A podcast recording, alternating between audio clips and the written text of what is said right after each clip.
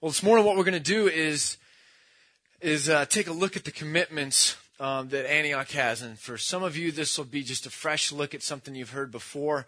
For others of you, this will be just the first time you've heard any of this, and so uh, we're going to dive into it. It's part of our series called Move, and like I said last week, I think some things are designed to have momentum or movement if they're going to work. It's like a bike; it has to have forward momentum and speed if it's going to balance itself out.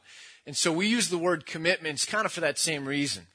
Because everywhere I've ever been, it's always talking about values, and I must have about you know ten thousand values. You know, I value a good cheeseburger. Um, it's not that big of a deal. I'm not committed to it, and so instead of calling these things values and they're, they're lost in the shuffle with everything else we value in our life, these are commitments which means they've got speed and momentum and force and power behind them. They drive us. And so uh, it's a big thing, it's a big word. And so the first one just has to do with Christ, because if something's going to drive us, if something's going to move us, we're called Christians for a reason, and, and so it has to do with Christ. And so last week I shared a verse with you, and if you turn to Acts chapter 2, we'll read it again. Acts chapter 2, and it was the beginning of Paul's uh, or Peter's first message to a group of people that would become the first Christians. And so on the day of Pentecost, Paul, or Peter again, sorry, is addressing a large group of people, and these people are going to form the first Christian community. And he says this in verse 36 of chapter 2. It says, Therefore, let all Israel be assured of this, that God has made this Jesus, whom you crucified, both Lord and Christ. God has made this Jesus both Lord and Christ.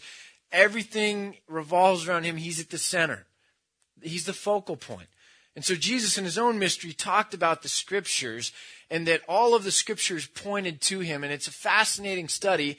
And if you've ever read the whole Old Testament, you'll have, you'll have noticed this, that there's so many symbolic things that just jump out and foreshadow Christ that starting in Genesis, it's looking ahead. And then with Abraham, uh, the whole idea of God providing a sacrifice, and then the whole idea of the Passover lamb, and then on into the prophets and the expectation of a king that this would all be able to kind of look towards and revolve around. And all the way on up to, to Christ's coming, Jesus says, all those scriptures point to me. And then obviously the, the New Testament is all written because of Jesus' life and his teachings, and it all points back to him. So if you picture a big bow tie uh, with a knot in the middle, so here's a bow tie that comes down to a knot and then it goes out. All that predated Jesus kind of pointed to him and kind of focused in on him, brought us to the life of Christ. And then everything since Jesus really comes out of that. And so Christ is really at the center. And there's a C.S. Lewis quote that I love and I, I never get tired of reading and I'm going to read it for you at length. And there's a short version, a long version. Here's the long version. And C.S. Lewis writes this in his book, Mere Christianity. He writes, May I come back to what I said before? This whole notion of Christianity.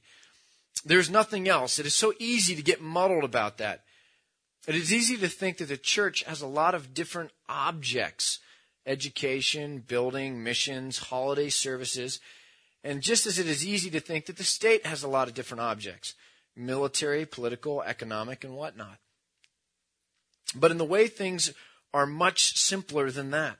The state exists simply to promote and to protect the ordinary happiness of human beings in this life.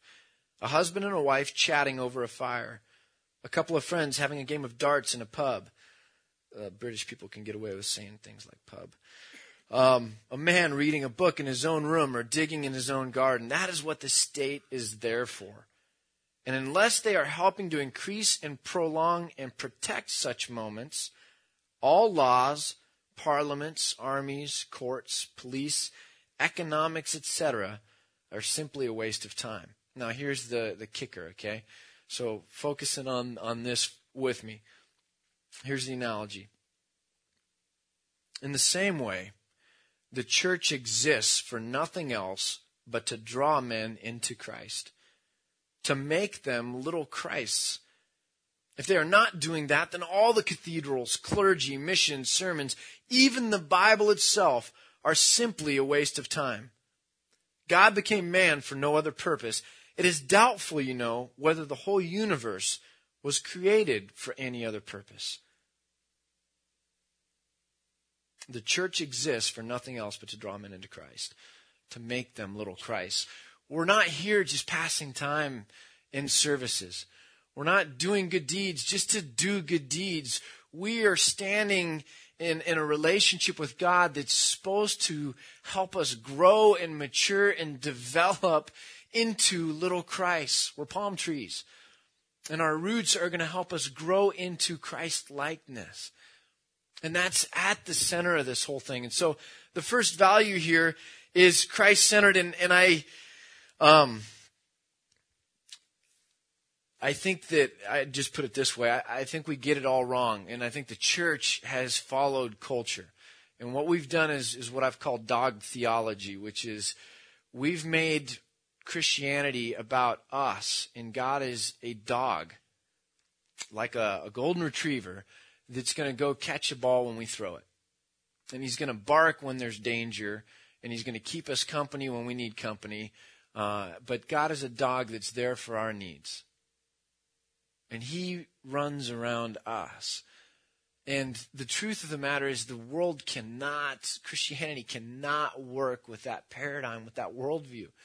God is at the center, Christ is at the center, and we revolve around Him. And that's why Jesus made it so tough at the front end when He asked people to come to Him. Because you have to die to yourself, say, It's not about me. The world doesn't revolve around Ken anymore. I'm going to make my life about Christ and revolve around that. It's a complete and radical change in my basic orientation. And so even the word repentance in, in the New Testament there, the idea is repent and be baptized. Repentance means I'm walking this way and I have a complete about face and I go this way. It's 180 degrees out of phase. And so our self centeredness is taking us this way, and then here comes our God centeredness, our Christ centeredness. It is radical and it is absolute, and it's a must if we're going to get this whole thing called Christianity.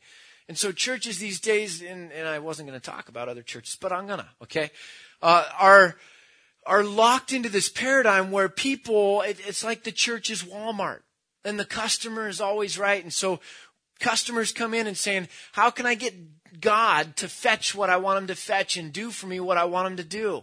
Because it all revolves around me. My life's a mess and I want it pretty by 10 o'clock today. Give me, give me what I need. And so the church tries desperately to throw principles and, you know, stuff that you can use on Monday. And it's not about using. It's about our complete orientation that it's Christ at the center and not us.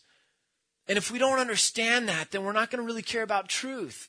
We're not going to care about knowledge and we're not going to care about really digging into these things and, and getting excited about who Jesus was. Because at the end of the day, it's not just about whether there's some things that work for us.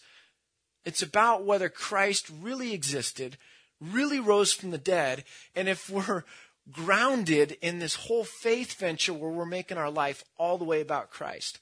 And so Paul says, you know what? I got to explain something to you and, to the Corinthian church. If Jesus didn't rise from the dead, then I'm an idiot. I'm a fool for making my life all about something else if that thing isn't really worth me making my life about it, if it's not true. And so, in some sense, we become fools for Christ. And that was originally the name. Um, the Christians were, were first called that. They were first called Christians at Antioch the followers of Jesus. And it was a term of derision. And so this church is named Antioch. I think it's kind of funny, and we got to learn what it means to be called a Christian. So the first thing is just to be Christ centered. We're committed to that. There's no other way around it. Second thing is authentic spirituality. Authentic spirituality. And so turn to Matthew chapter 12 with me. Matthew chapter 12. And this is one of those classic, like, Jesus versus the Pharisee moments.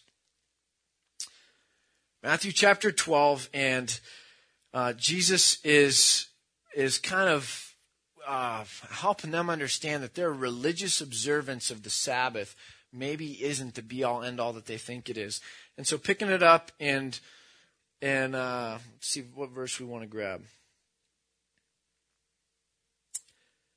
in verse 9. We'll, we'll start in uh, chapter 12, verse 9. So going on from that place, Jesus went into a synagogue, and a man with a shriveled hand was there. And looking for a reason to accuse Jesus, they asked him, Is it lawful to heal on the Sabbath? So do you understand what's going on?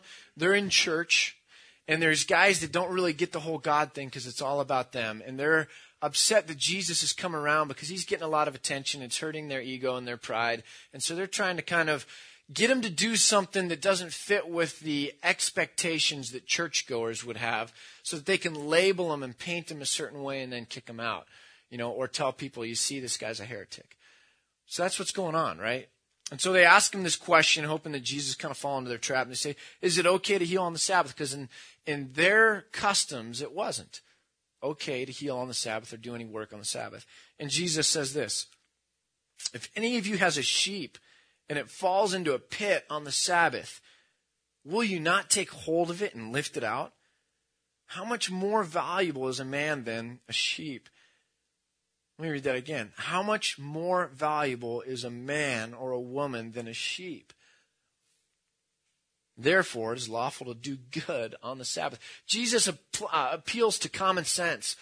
Look, if you're walking down the road and you're, you're walking your little sheep on a leash and he trips and falls in a pit, you're going to reach down and pick them up and pull them out of the pit, right? It's common sense. Aren't you going to do that? And, and they got to say yes. And Jesus is saying, so if you're kind of walking along and a human being is, is tripped up and fallen into a pit, something's wrong with them.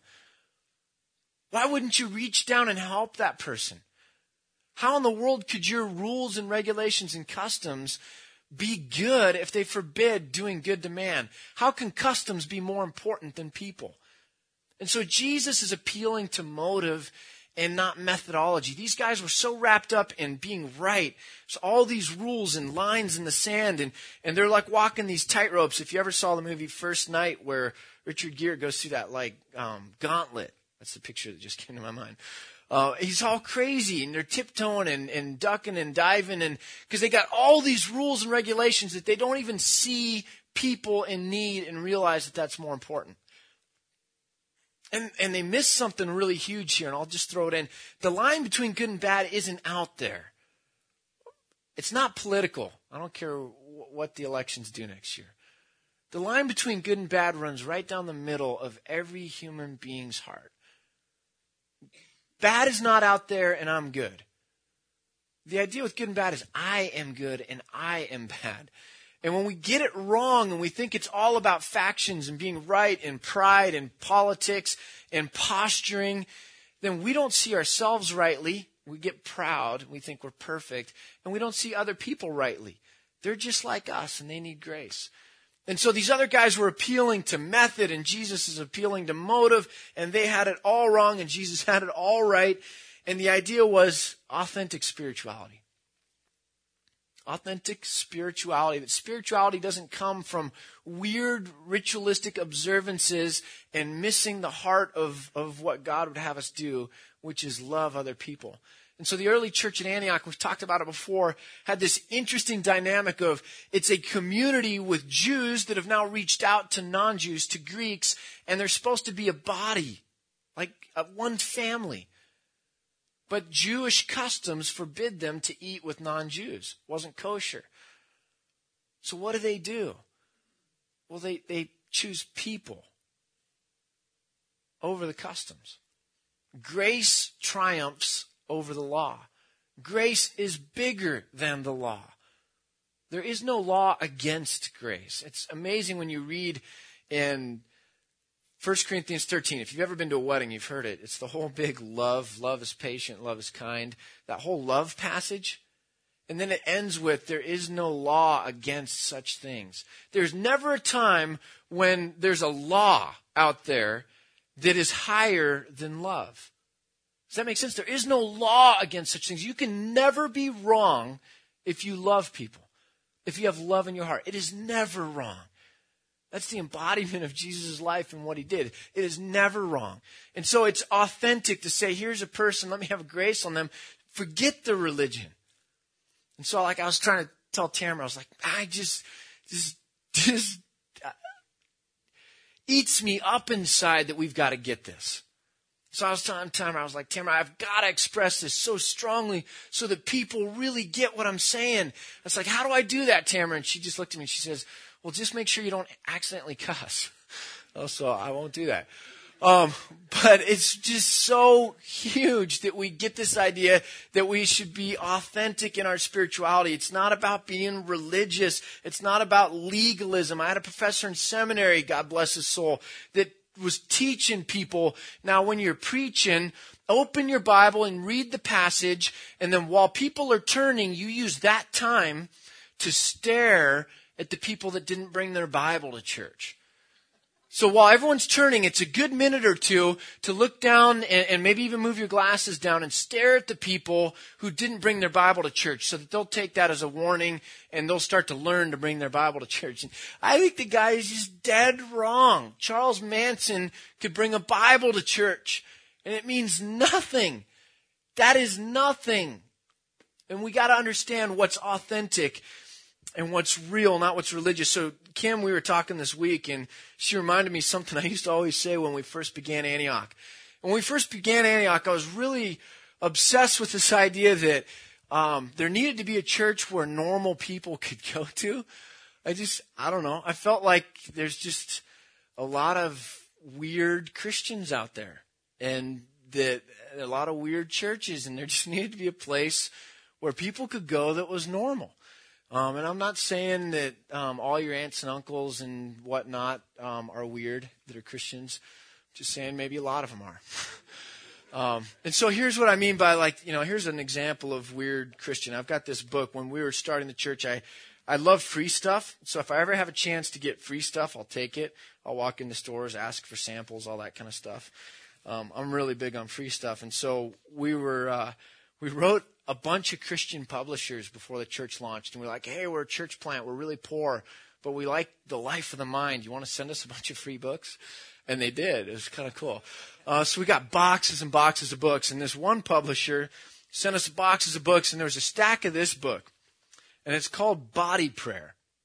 Okay? And so it's a book on body positions to, that you can take while you're praying um, to help out. So here's a prayer for mercy. There you go, mouth open. So um, that's the body position for for mercy. So if you want mercy from God, then you need to have mouth open. Here's my favorite one. Um, it's a prayer for willingness, and the ragdoll bend. So if you hang yourself over like that, arms dangling loose, it'll tell you how to do it. That's a prayer for willingness. Um, there's some other funny ones. There's a prayer for the rhythm of God which is kind of like that lunge position. Um, maybe someone could come up here and, and illustrate for everyone. But so this is body prayer. Okay, this is weird. It's just weird. I don't know anyone that I've been friends with in my life that I could go to them and say, "This is spirituality." Come to my church, you know. And Brandon Reynolds and I were kind of joking around, and we were thinking, you know, if you started praying really fast, it could be like a, a Christian workout. You know, Fred could do it at Body Fit. Uh, and you could, you could burn a lot of calories praying, um, but you'd still be weird, you know? And so here's the point let's not be weird. Let's love people. It's never wrong and it's never weird. Let's be authentic. And maybe, just maybe, we'll, we'll show people something that Jesus showed them. That it's down to earth. It's about love and it's about a relationship with God and with other people. And that leads us to the next one inclusive community. It's interesting. I was talking to a new friend of mine named Dan Brosey, who's back for a couple years. Uh, he's a world relief missionary in uh, Central Africa, and so he's back for a couple years, and, and he's came to Antioch, and uh, he's coming to Antioch. And we were at a dinner this week, and someone was asking him, "So what's wrong with the American church?" And they kept, you know, pinging on him and all this other stuff. And he says, "Well, I'll tell you what's good with the African church." Oh, what's that? And and it was community. It was this. They have no money. They they have a lot of weird things going on, a lot of struggles that they have to deal with. They have an incredible need for education over there in Africa, the churches, but they have an amazing community. And I think we've lost that. because it's this whole self centered thing again, right? Church is about me going in as a customer. I don't care about the other customers. I just care that I get what I, I want. And when we talk about community, it's like, oh, yeah, it's a good thing, community. I'm all for it. But are you committed to it? Are you moving with community such that the bike actually can can ride. It doesn't just fall over. Is there enough momentum there? And and so this idea of inclusive community. I'm mean, try and illustrate it a couple different ways, but um, it's about togetherness. I, I, heard someone talking about a men's retreat last weekend where Donald Miller, And our book for the fall, if you haven't seen it, is Blue Like Jazz. It's Donald Miller's book. We've got it on the book table. But he got up and he said in the early part of Genesis something I thought was really creative. But he took all these pastors and men and churchgoers and he says, What is the big idea of the first couple chapters of Genesis? What is that rock bottom? What's, what's the big idea? And they're all throwing out the theological answers. And then Donald Miller says, it's nakedness. Says the big idea is nakedness. Before they sinned, they were naked and felt no shame. There was, there was the ability to be connected and be in relationship. And after sin came into the world, all of a sudden there was clothes and masks and hiding that came in. And man was disconnected from God and disconnected from each other. And so I love that phrase. It's all about nakedness. I think I'd go deeper though and say the first couple chapters really is about um, connectedness. And then separateness. This idea of am I all alone or am I with others and am I with God? And and nakedness is an illustration or the symbol of whether I'm at a point where I'm able to be with God or with others or cut off or separate. And the idea here really is we were created for unity. And so when Jesus prays in John 17, everything is headed towards unity. That's where we're going. Community is where we're headed. Get used to it. When we get to heaven, we are going to be in one big lump of community. And so we're going to begin to live that out now. As we're becoming little Christ, we learn what it means to be in family and to be in community. And the first thing about it is, is it takes initiation. You have to initiate to be in community. It takes work. It takes effort. I, I love thinking of high school because it's a great, um, it's a great paradigm in, in my mind. Is it's just, uh, you have the in crowd and the out crowd and the in crowd always um, stiff arms the out crowd. We don't need you. We got everything we, we want right here. And it's, you know, you'd mess up the seat numbers in the cars if you came. We'd need another car or something, or, or you're awkward, or you look funny, or you don't dress like us, and we just don't need you, and you stiff arm it. And so everyone that's not in the in crowd wants to be in the in crowd. It's got a magnetic pull to it. And everyone in the in crowd is exclusive. And the idea, I think, of the Christian community is we've got a different set of values other than what people wear, what they dress, whether they're cool or not, and how many car seats we need to get to the mall or whatever. We've got different priorities, and so we're inclusive. And so we have love and we're, we're sharing everything in common. And it's this wonderful family that we get to be a part of. And it's going to be magnetic, and people are going to hear about what community can be like in Bend or Central Oregon or in your family or in your neighborhood. And, and they're going to want to be a part of that. It's magnetic, it draws people.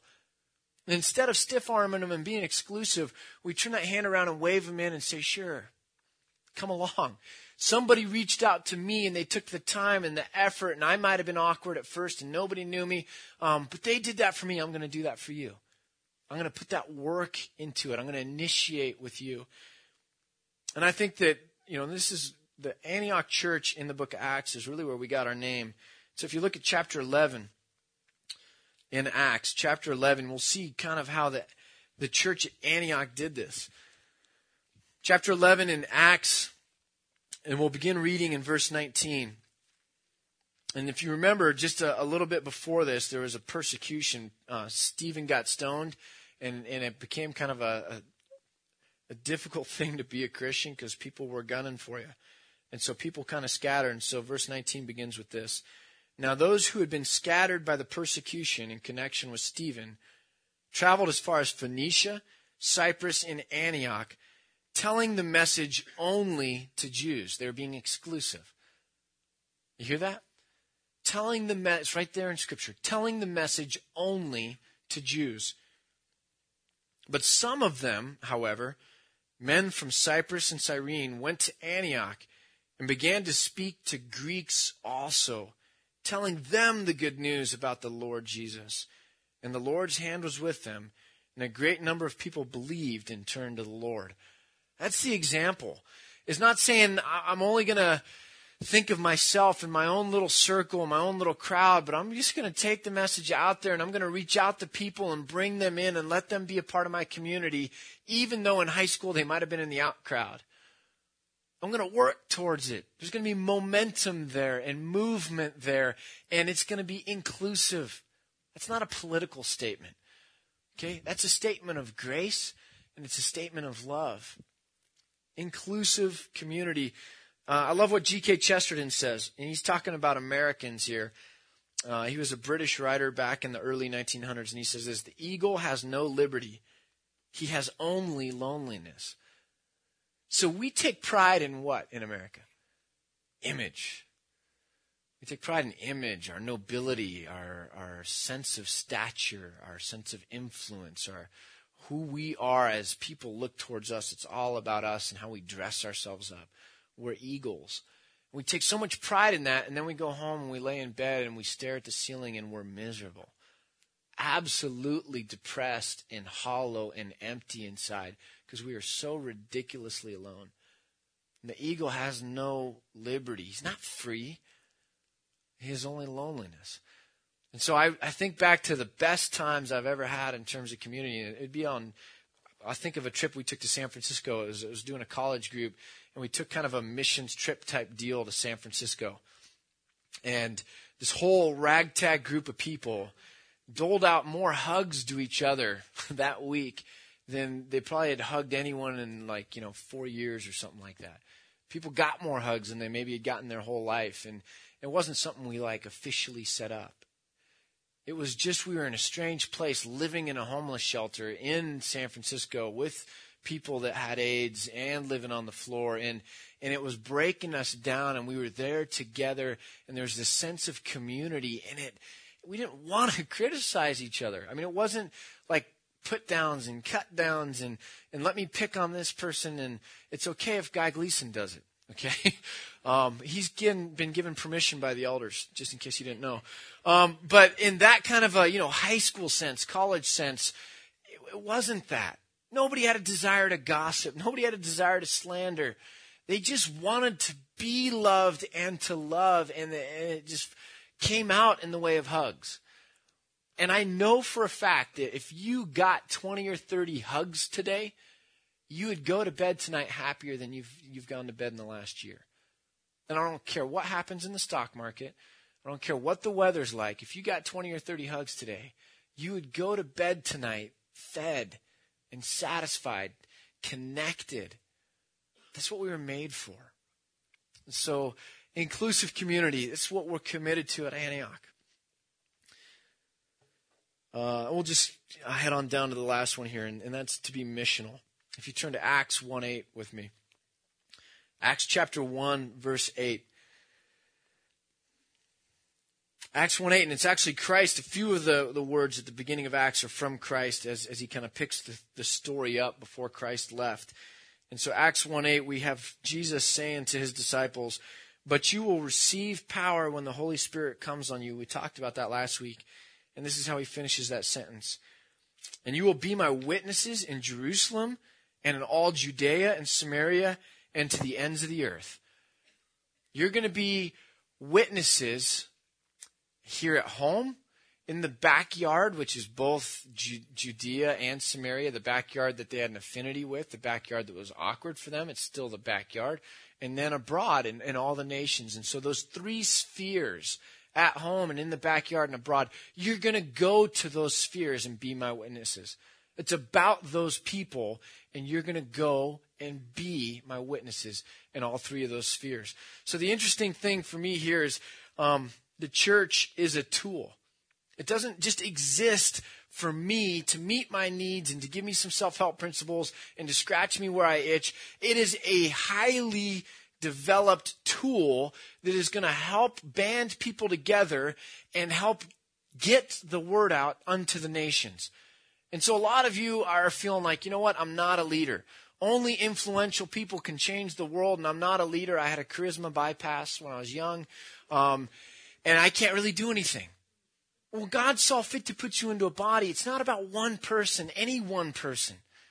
It's about all of us coming together in this body and being a highly developed organism or tool for carrying God's purposes unto the world. It's not focused inward, it's focused outward. And so here's my biggest frustration with the church. We took something that was really good and we got it all messed up.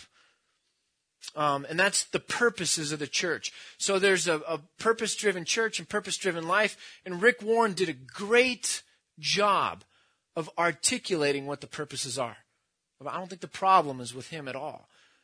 The purpose is about fellowship, having a family. It's about spiritual growth and becoming mature. It's about um, my my gifts and serving and giving out and ministering. It's about missions and sharing and being witnesses and going.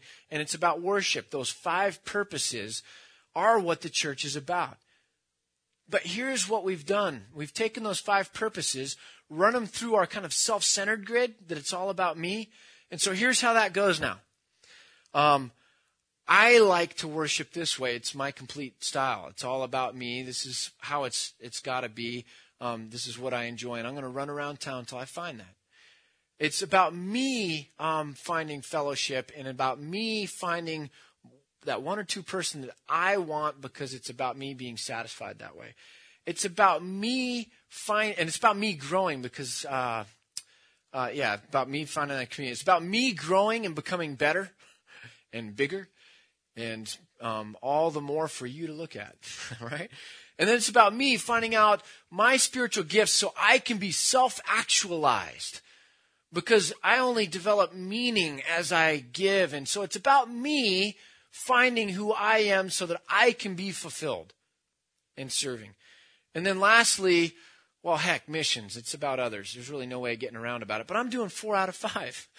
And so that's kind of how we go. I know, so that's pretty good. So that's why most every church is struggling with how in the world do we get people to do missions or evangelism or reach out? And the reason they won't, they won't do that is because they're figuring four out of five. That's an, you know, what, an 80%? It's a passing grade on a test. You know, it's a B. I'm a good Christian. I don't have to do that last one. So all these churches are like, how in the world do we get people to do this last one? And they can't get people to do it because it's about others and it's not about themselves. And so if we just take the five purposes, which again are the purpose of the church, but we put that first piece in there that Jesus taught us. If you seek to save your life, you'll lose it. But if you lose your life, then you'll gain it. Okay? So if I take myself out of the equation and I put the right focus on, it's not about me, it's about others. It's about loving God and loving others. I'm going to be missional. I'm going to be focused and purposeful. Now let's look at it. Worship is about God, not about me.